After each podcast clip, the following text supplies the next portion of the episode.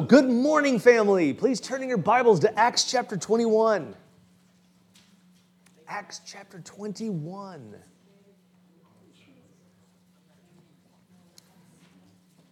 Today we're going to be reading verses 17 through 26. Did I turn this on? Yes. Okay, good. Just making sure. I didn't have Larry waving at me, but Larry's not up there, so you never know. Okay, so uh, if you're wondering why the background of the PowerPoint is bacon wrapped shrimp, just stick around, okay? Just, just, it's not to make you hungry. That may be a side effect, but um, but don't worry. Today is not going to be a really long sermon. I know some of you are so concerned about that. That's a joke. Nobody really cares. But anyway, uh, lately we've had a couple of one-off sermons um, that have been kind of mixed in the last few weeks, and so I'd like to give a, a quick reminder of where we were before we did the one-off sermons while the kids are doing the bingo pictures here. Uh, the beginning of this chapter contained the last leg of Paul's return trip okay, at the tail end of his, his third missionary journey. And you may recall that he had left Asia Minor and he was headed back to Jerusalem. Does anybody remember why he wanted to get back to Jerusalem? For what? He was trying to get back by Pentecost. You're close. Passover is, is, is very close. And on the way back, he had a quick meeting with a group of elders in a place called Miletus. They were the, the elders of the church at Ephesus. And then he stayed after that for several days with Philip the evangelist in Caesarea. Uh, and while there, it was prophesied that by a guy named Agabus, uh, it was prophesied that, uh, that Paul was going to be imprisoned if he went to Jerusalem.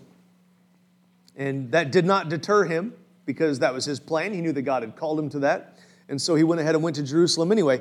So we're going to pick up in verse 17 uh, with Paul and company having gone the 70 or so miles from Caesarea into the holy city. Uh, and so, in preparation, let's just let's bow. We'll ask God to bless this message. God, I thank you for this group of people that's here this morning. Father, I thank you for um, those who are, are out sick today. Uh, just I pray, Father, that you protect all of them, help them to heal quickly, that they may be back with us soon. Um, specifically, uh, just lifting up to you uh, Andrew and um, Mary and Tammy and Sharon, and there's probably uh, probably a few. Uh, Chris, Lord, um, we just pray that you help everybody to heal quickly because we want to have our, our family together. We ask, Father, that as we go through this passage, that you will speak to us, Lord. Speak to us through your word, speak to us through the power of your Holy Spirit. Father, we, we want to be good soil, so please just till us, break us up, pull our weeds, Father. We pray that you will remove the rocks and stones. And if there's any hard pack there, break it up, Lord, that we might be receptive soil because we want these seeds to take root and bear fruit. And we pray this in Jesus' name. Amen. All right, friends, as we read this following narrative, this is both a meeting of the minds in the early church and it's also kind of a who's who among first century Christians. It's kind of neat here. Um, I want you to see if you notice how much of what occurs in this text is done for the sake of others. Okay? When they had come to Jerusalem, excuse me, it's we. I said they, but it's we. This is actually Luke writing in, in uh, plural first person. When we had come to Jerusalem, the brothers received us gladly. Who are the brothers? Peter. Who? Peter and the disciples. Sure, it's, it's the church, it's believers. Uh, it's, it's not a reference to actual siblings, but to siblings in Christ. On the following day, Paul went in uh, with us to James, and all the elders were present. Now, when Luke says all the elders, this probably should go without saying, but I'm going to say it anyway uh, because Sometimes we, we see the word all in Scripture and, and we go, well, what is, does that literally mean all the elders in the whole world? Obviously not. He's referring to just the elders of the church of Jerusalem, okay? Now, who is James? The Lord's half brother, right. Okay, he was uh, same, same mom, different dad. Um, you know, Jesus obviously had God as his father, and um, James had Joseph as his biological father. Uh, it's really interesting to me that James didn't initially believe in Jesus. You may be aware of that. Um, it's really neat as you go through Scripture, you see that, that Mary and, and some of the sons, uh, some of her sons actually uh, from Joseph, did not believe in Jesus. Uh, Mary probably did. We don't know for sure about Mary, but we know that his brothers did not believe in him. We see that in the Gospel of John. And so as they go and, and, uh, and, and try to, to pull him away from the crowds because like, hey, he's nuts. We got to get him home. Is something wrong? He's like, no, no, no. My mother and brothers are those who, you know, who hear God's word and obey it. Um, and, and he's, but as he speaks to them, James did not believe until apparently after the resurrection, because we read in 1 Corinthians 15 that Jesus showed up and appeared to James after his resurrection. It's going to be really hard for James not to believe at that point. so there was obviously a change of heart there. But anyway, after greeting them, he, that's Paul, related one by one the things that God had done among the Gentiles through his ministry. And when they, that's James and the elders of the church of Jerusalem, when they heard it, they glorified God. Now, there are three out of four main points to today's message right here in this paragraph, okay? So we see initially that uh, there's a group of Christians that are receiving another, uh, another group gladly, and it's good for us to recognize, I think, the inherent grace in that because we are called, as followers of Jesus, we're called to receive one another in the Lord. Now, what does that mean to receive one another? What is receiving something? To accept something, okay? Yeah. To, to bring something unto oneself, a thing or a person, to accept it. And one of the ways that Christians are to express the love of Christ is to receive others, and especially those who are of like precious faith. Now, with slightly different wording, um, we see Paul instructing the believers in Rome to do the same thing. Um, you know what? Why don't you take your Bible, flip to Romans. We're going to go to chapter 15. Um, it's just a few pages ahead from Acts, right?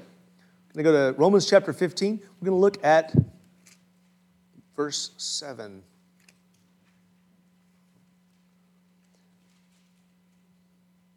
Therefore, welcome one another as Christ has welcomed you for the glory of God. Now that, that word welcome and the word receive are extremely similar. So I want to ask you this question, brother, sister, how did Christ welcome you?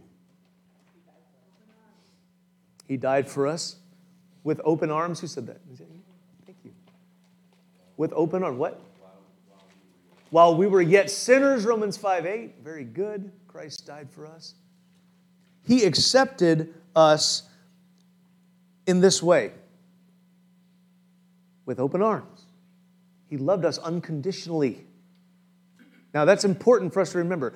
And, and I, I want to say this very clearly because we've had this conversation a couple times, but some of you are new, some of you, we all have short memories. We're goldfish, I know, okay? But, but the fact is, okay, God does not accept us as we are. He loves us as we are. He accepts us as Jesus is. You understand that? That is the only way He can accept us. That is why we must be justified by grace through faith. He accepts us as Jesus is. So, did Jesus, I want, I want to hear a yes or no from you guys. Did he love you on the condition that you get your act together first? No, of course not. Okay. Likewise, we are called to extend the right hand of fellowship and the grace of God to one another, even if we have some fairly significant differences in our culture, our practice, even our understanding. And I'm not going to spend a lot of time unpacking that point right now because I think all the rest of these points kind of bleed over into that one. Bless you. If we choose not to be welcoming, towards someone who is, who is a legitimate brother or sister in Christ, how are we reflecting the kingdom of God? Love it. Who said that? Poorly, somebody said.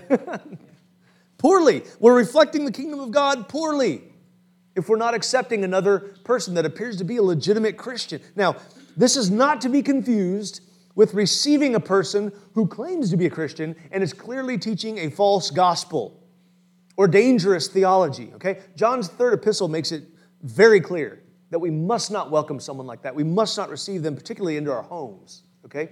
But in the case of those who hold to the gospel of Christ and who exhibit the fruit of love for others, we should receive them. And honestly, I think we should expect them to receive us as well.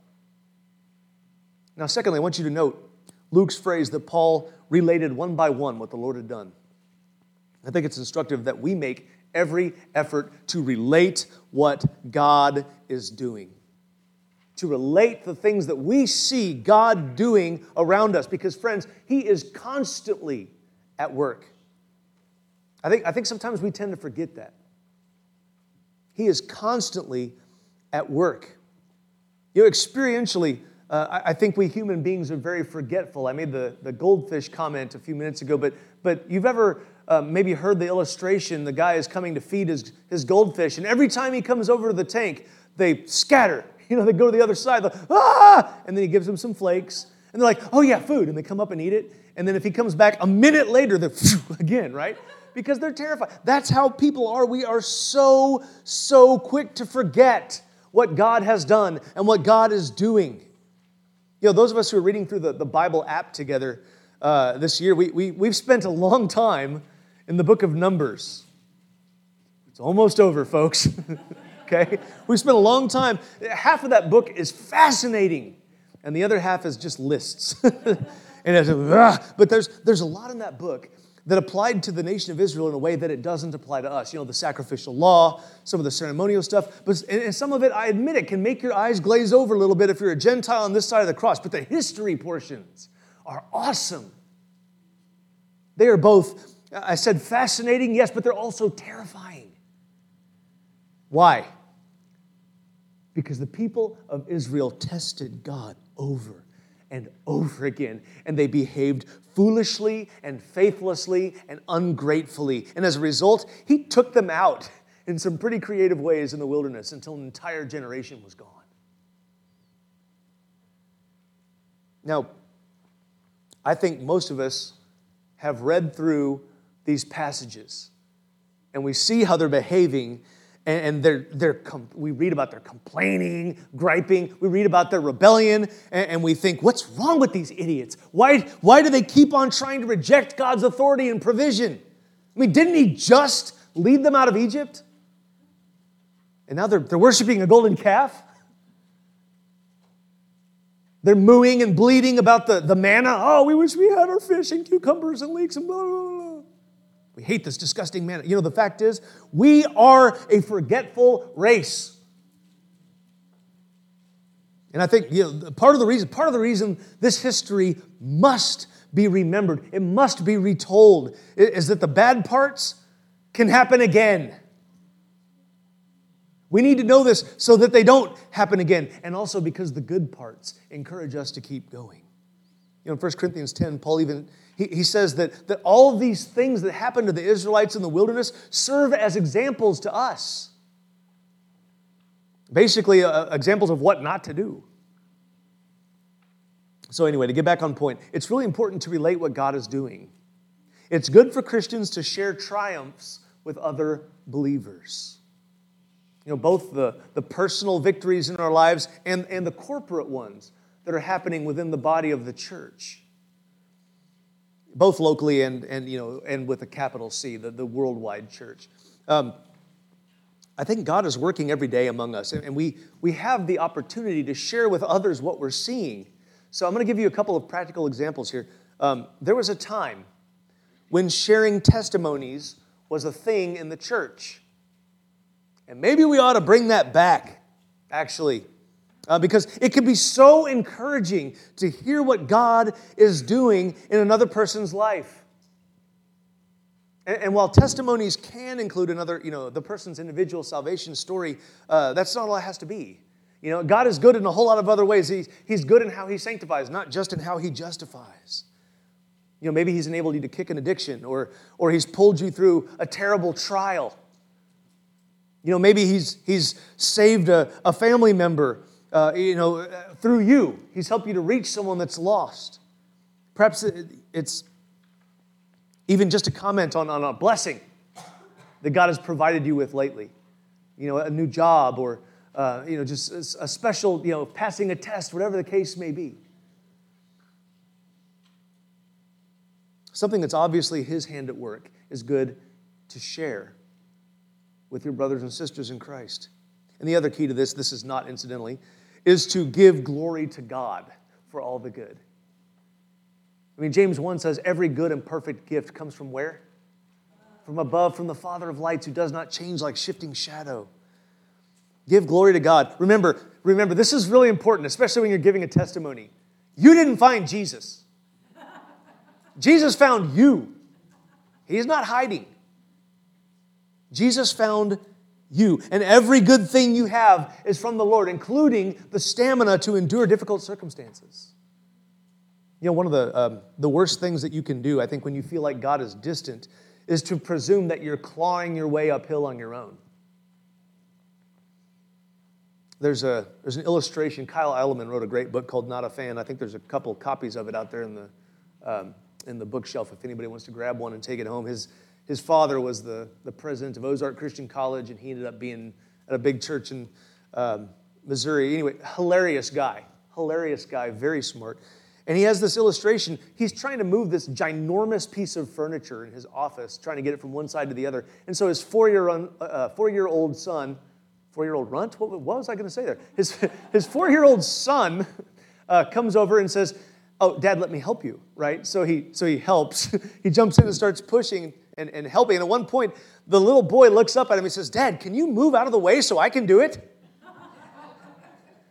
I mean, this is silly and cute when a person's four, but when you're a grown man or woman, it's just plain silly. We need God every step of the way.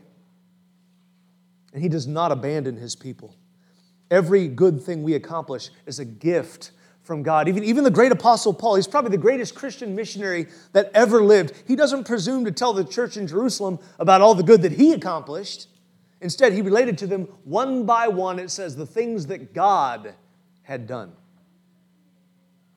And we got to be the same way. In, in, in that same vein, uh, I, want to just, friends, let, let me share just a little bit with you about what God has done in my own life and in the life of this church. Okay? This, I've seen my own prayer life and the prayer life of this church drastically increase. And it's awesome.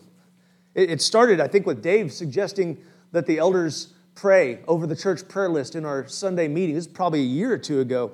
And, and we've been doing that by name. If you're on that prayer list, we pray for you on Sunday mornings. And then last fall, the Lord convicted me to start waking up about an hour and a half earlier on the days that I take Evie to school uh, so, so I can spend time in the Word and in prayer. And that's been amazing. And then Joyson had this incredible visit, and, and, and all of us, I think, were convicted about faith and prayer by his visit, all of us that were here to hear him. And then around the same time, uh, my workout group, a bunch of guys that get together, you know, three times a week, now four times a week, we, we pray. We started praying every time we get together. And we have a, a whiteboard of lists, and we're going through that. And and, uh, and praying for each other. And then the elders, we began praying for everyone in the church in our elders' meetings. We bring in the, the directory with the pictures and we pray over the individual pictures of, of these people. And, and then around this, the same time that that started, God led Dave and Mary to spearhead a truck campaign for Glory and uh, Glory Ministries, which was not only successful, but God helped us to raise more than three times what we were initially aiming for, which is awesome you know, both from sources within the church and without the church. And Dave, again, uh, felt led to suggest, hey, we should have a Tuesday night Zoom. So we've been having a Zoom prayer meeting, even though he hasn't been there for half the time because he's a heathen. We've been, uh, no, I'm just kidding. just kidding. Uh, yeah, pray for But we've been doing that for several weeks on Tuesday nights, and, and I believe that this direction is a gift from God. It's not something that we came up with but it's something we're trying to be faithful in. And it's awesome to see what God is doing. And since the beginning of last, just last November, we've seen four baptisms. We've had three new families join the church. And I know, not, bless you, I know not everyone is aware of, of all these blessings. Not everyone has seen this large increase in prayer, but I want you to know God is working here. There's a lot going on behind the scenes. And the Lord, He's behind it, He's in front of it, He's all around it, He's in it and through it. God is doing this. We got to relate what God is doing, friends. We got to tell people. And speaking of giving glory to God, we see, we see the church in Jerusalem did exactly that when they heard Paul's exciting news. It, it reads like they were just filled with joy, you know, to hear about what God was doing. And uh, I think that's another important, uh, important port, important point for us. We ought to rejoice in God's work in others. We rejoice in what He's doing. I think, I think most Christians are probably pretty good about this. You know, I think true Christian, Holy Spirit bought by the blood of Christ Christians will rejoice with those who rejoice and will mourn with those who mourn. I think that's something that we, we do kind of by second nature because God's nature in us. is helping us to do that, as James wrote in his letter, but, but we're also human beings, right? And so sometimes we find ourselves asking, you know, why does so and so get all the blessing? You know, I'm still struggling with a, a, sinful habit, or I'm, I'm still dealing with, with grief. Where's my breakthrough moment? We have to guard against that kind of thinking because it's that kind of stuff that can rob us of joy. It, it can, it can cause us to be discontented with our lot in life. And here's something I, I think you can take this to the bank. One of the best ways to experience joy in our, our own individual lives is when, especially when we're not feeling very joyful, is to rejoice in the victories of others. Even if you're not feeling it yourself, when you see what God is doing, you can still rejoice in the Lord's work. You can still see what's happening. But in order to see it, it's got to be shared. When we see the Lord at work in a brother or a sister or in a church, we ought to find joy in that. That ought to be something that, that makes our hearts leap in our chests because we see God at work even though we know there's still so much work to be done. Any of us, we can look at our lives and say, oh, yeah, there's a lot of work that needs to happen here. But God is at work. He who began a good work in you will be what? Faithful to complete it. Amen. I'm sure most of us are, are familiar with that. You know, that, that's a powerful statement. It's a very comforting verse for many of us because we find ourselves struggling so often. I, I do, anyway I struggle so often, and this is a wonderful reminder that God's not done with us yet. You know, we talked about it this morning in Sunday school that, that how do you know when, when God's done with you? When you're on the other side of the grass, right? I mean, that's, that's, He's not done. If you're here, He's not done. Amen. He's not done. He's not done with us. And, and the key word there for, for, for this point is us. Because God is not only at work sanctifying you, sanctifying me, He is also at work in literally every single Christian on the planet. Do you understand that? It's very important for us to realize that because, because being aware, at least every, every justified person on this planet is being sanctified. And, and knowing this, it, it helps us to have the right attitude toward other believers. It gives, it gives us more patience.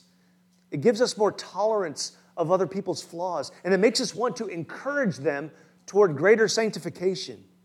And I think we, we all struggle with this at times, but rather than, than being frustrated, you know, with where your brother or sister currently is, remind yourself God is growing that person. Even if that person is you, remind yourself God is growing that person and, and be as great of a force of edification in their life as you can possibly be encourage them, lift them up. All right, so there's only one more point, main point for today, but there's a lot, a lot more reading to do. so before we get into it, uh, so I want to pick back up at verse 20. And they said to him, You see, brother, how many thousands there are among the Jews of those who have believed. So they're referring to Jewish Christians. They are all zealous for the law, which, by the way, is not necessary, but it's a statement of fact. Okay? And they have been told about you that you teach all the Jews who are among the Gentiles to forsake Moses, telling them not to circumcise their children or walk according to our customs. Now, I want to pause for a second. Is that true? Has Paul been doing that? Yes. You say yes? Yes, sort of. Sort of? He's been telling them it's not required. Has Paul encouraged Jews to stop being Jewish?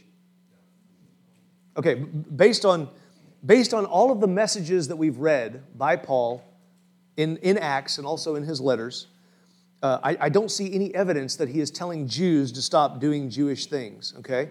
In fact, we learn elsewhere that Paul had Timothy get circumcised simply because he didn't want it to be a stumbling block for the Jews that he was ministering to. Okay? That's quite a sacrifice for this young fellow, all right? And he was, though, teaching the Gentiles that they definitely did not need to follow the Mosaic law. He wasn't necessarily teaching the Jews that they shouldn't. I just wanted, I wanted to make that clear. He didn't tell the Jews, you should not follow the law. Anyway, we're going to keep going. What then is to be done? They will certainly hear that you have come. And as the Jews had previously been a problem for Paul, so now they're trying to offer a solution. He says, Do therefore what we tell you.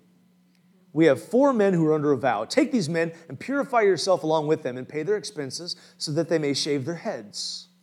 Thus, all will know that there is nothing in what they have been told about you, but that you yourself also live in observance of the law. Now, this is a really interesting paragraph to me.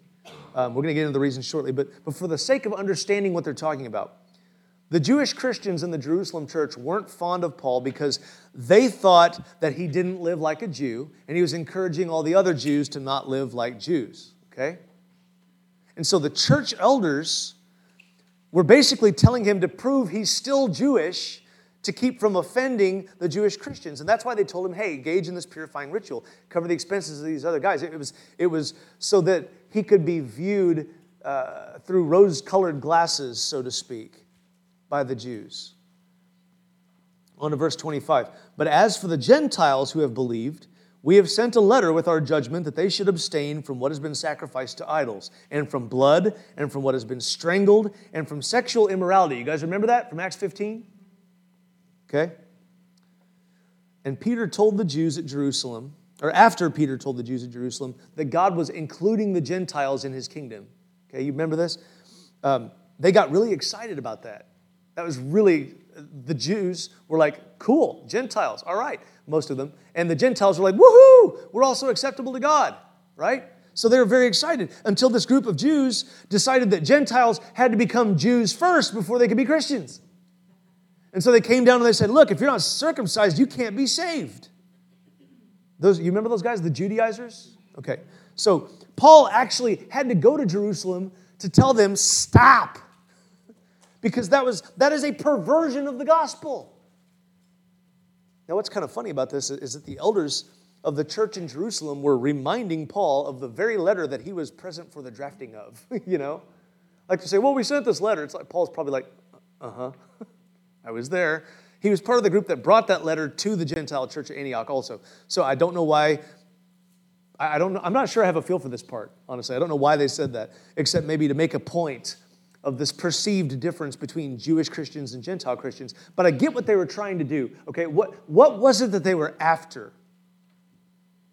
I think the church in Jerusalem wanted to remove any potential stumbling blocks between the Apostle Paul and the Jewish Christians.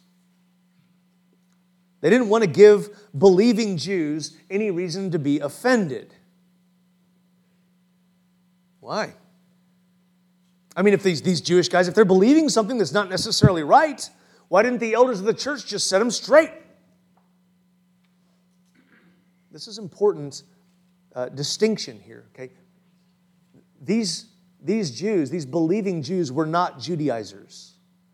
They weren't insisting that Gentiles become Jews first in order to be saved. If they had been, Paul would have flat refused to have any part of it. Rather, what was happening is these, these guys were Jewish Christians who had great zeal for the law, and so they were expecting Jewish Christians to follow the law, but they weren't pressuring uh, the Gentiles to follow it, nor were they saying that salvation was through the law. That's an incredibly important distinction. Okay? So, in order to avoid them being offended by Paul, James and the elders were trying to maintain uh, the, the peace and the unity among believers by just asking or, or telling, you know, do what we tell you. He, he, they're, they're, they're asking Paul to behave like the Jew that he was. So the question is, how do you think Paul handled that? And you might actually be surprised if you haven't read ahead.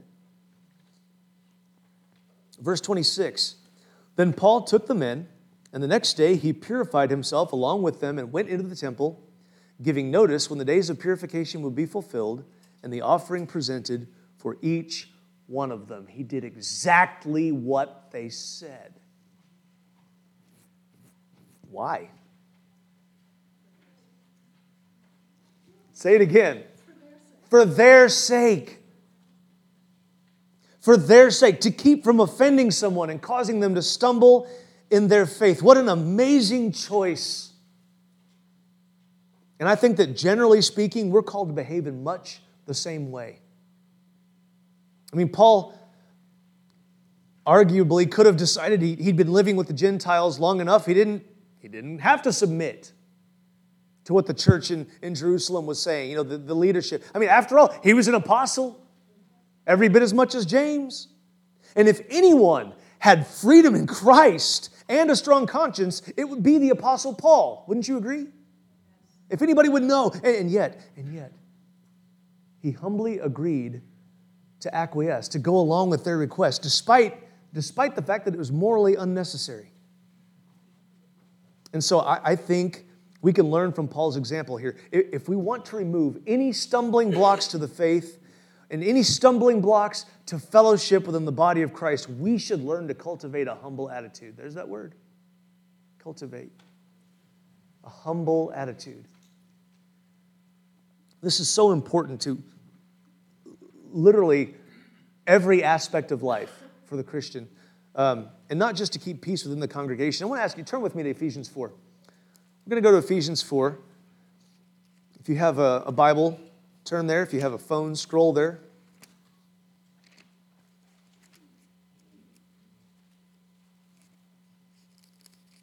I could put in book, bookmarks, but then it'd take, still have to wait on everybody else. So you just find it with me. All right. Um, I want you to, you know, having a humble attitude is a valuable thing uh, within a marriage.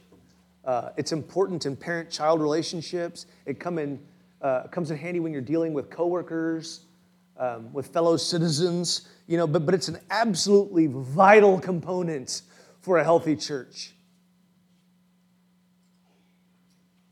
Paul wrote, starting in verse 1 of Ephesians 4, he says, I, therefore, a prisoner for the Lord, urge you to walk in a manner worthy of the calling to which you have been called, with all humility and gentleness, with patience, bearing with one another in love, eager to maintain the unity of the Spirit and the bond of peace.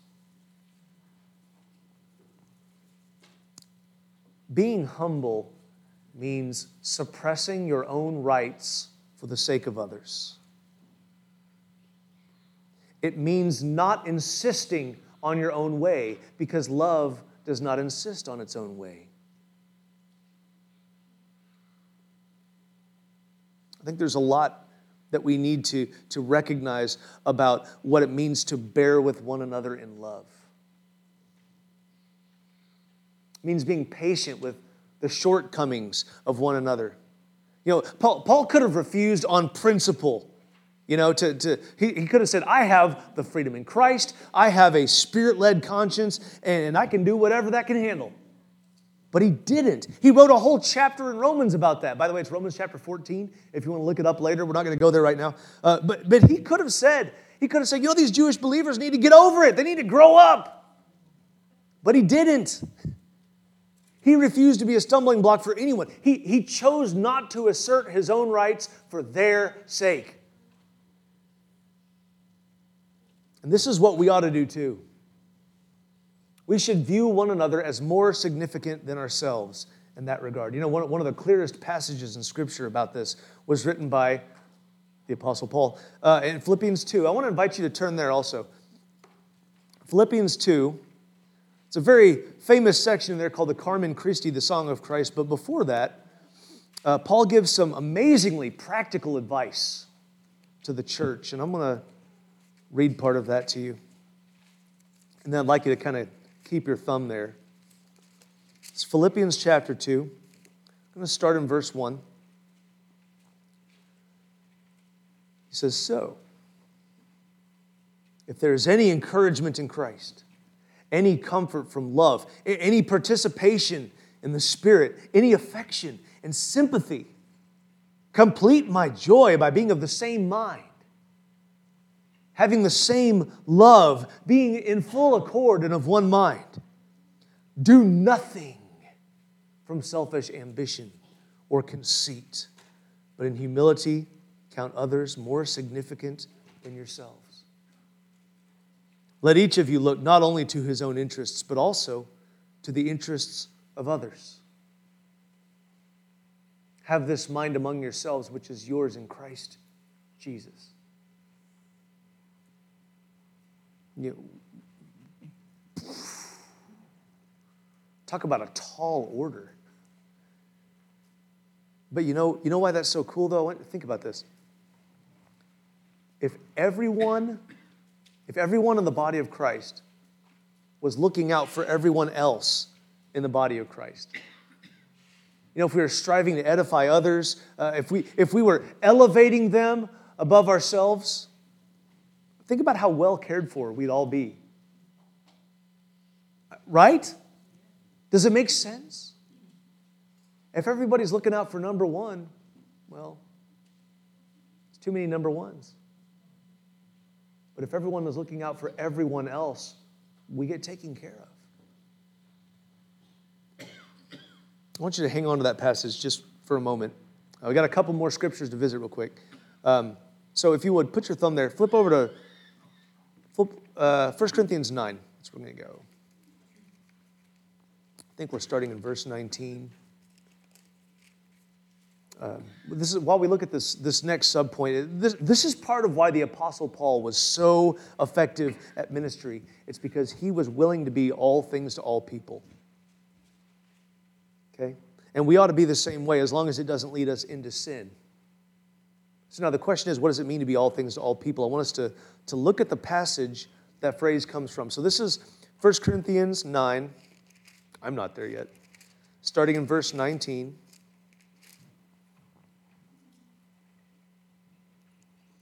He says, For though I am free from all, I have made myself a servant to all, that I might win more of them. To the Jews, I became as a Jew in order to win Jews. To those under the law, I became as one under the law, though not being myself under the law, that I might win those under the law.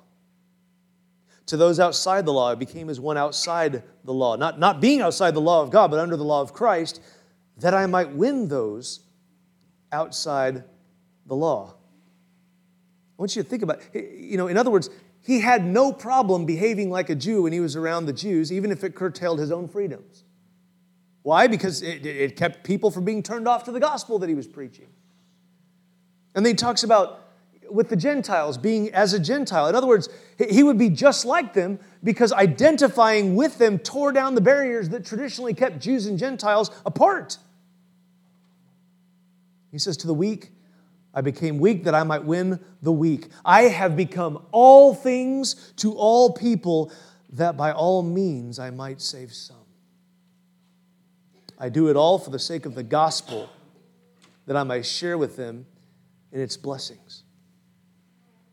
So, as long as it did not lead him into sin, Paul was willing to adjust his behavior if it would just mean that perhaps someone would find the joy of salvation in Christ.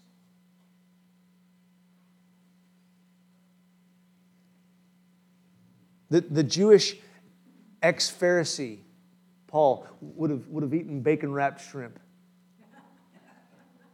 Now you know. For the sake of others.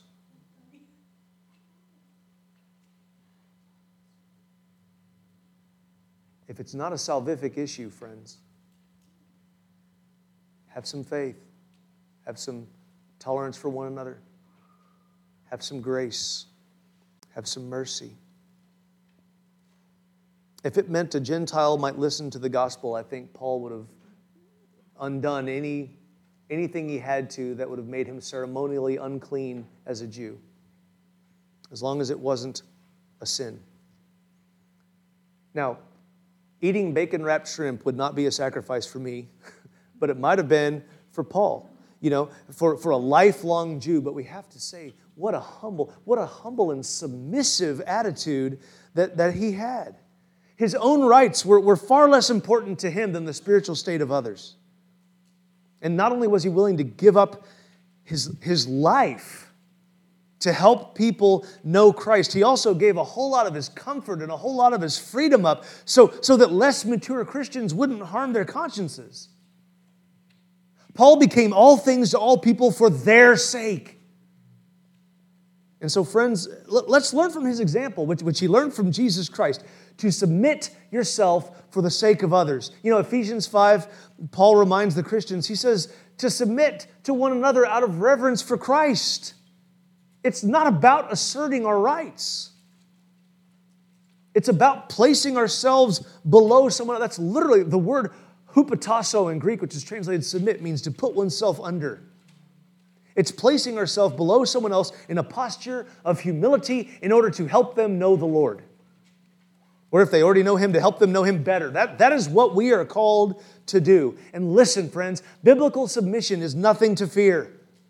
In fact, I would go so far as to say it's a power move. It's a choice to place yourself lower in order that another person might be elevated. It's done for their sake. And when we do that, we are blessed to be like our King. Because Jesus came from heaven to earth, he submitted to his Father's will so that by his death and resurrection, we might be forgiven our sins and given eternal life. And I, I want to wrap up the sermon. It's the same passage I ended with last week, but I'm going to ask you to join me this time in reading it out loud. Because these famous verses come right on the heels of the passage that we read earlier about considering others as more significant than ourselves. So, will you read with me? Starting with the same verse we ended with a moment ago. Have this mind among yourselves, which is yours in Christ Jesus, who, though he was in the form of God, did not count equality with him a thing to be grasped. I'm ahead of you, sorry. But emptied himself by taking the form of a servant, being born in the likeness of men.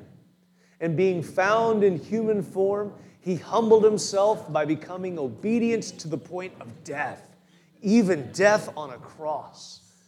Therefore, God has highly exalted him and bestowed on him the name that is above every name, so that at the name of Jesus, every knee should bow in heaven and on earth and under the earth, and every tongue confess that Jesus Christ is Lord to the glory of God the Father. Let's pray.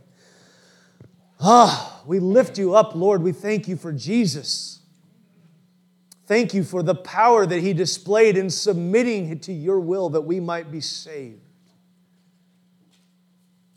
Give us the same courage and the same understanding of your will and its goodness and its perfection that we might submit to. Help us to follow the example of Paul as he follows the example of Christ. Father, I pray this morning if anyone here has not received Jesus Christ as their own true Lord and Savior. I ask, Lord, that you convict their heart now.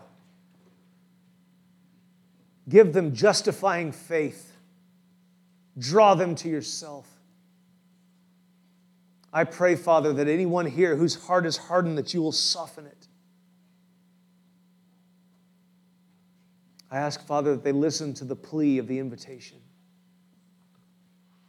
In Jesus' name, amen if you don't know the Lord this morning, but maybe you're seeing that there's something to this and you're thinking, you know what, I think I do believe He is the Son of God. He really did die on the cross for me so I could be forgiven. He really did rise from the dead.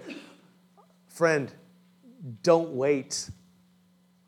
Come today, confess that faith, be baptized according to what the Word of God tells you to do.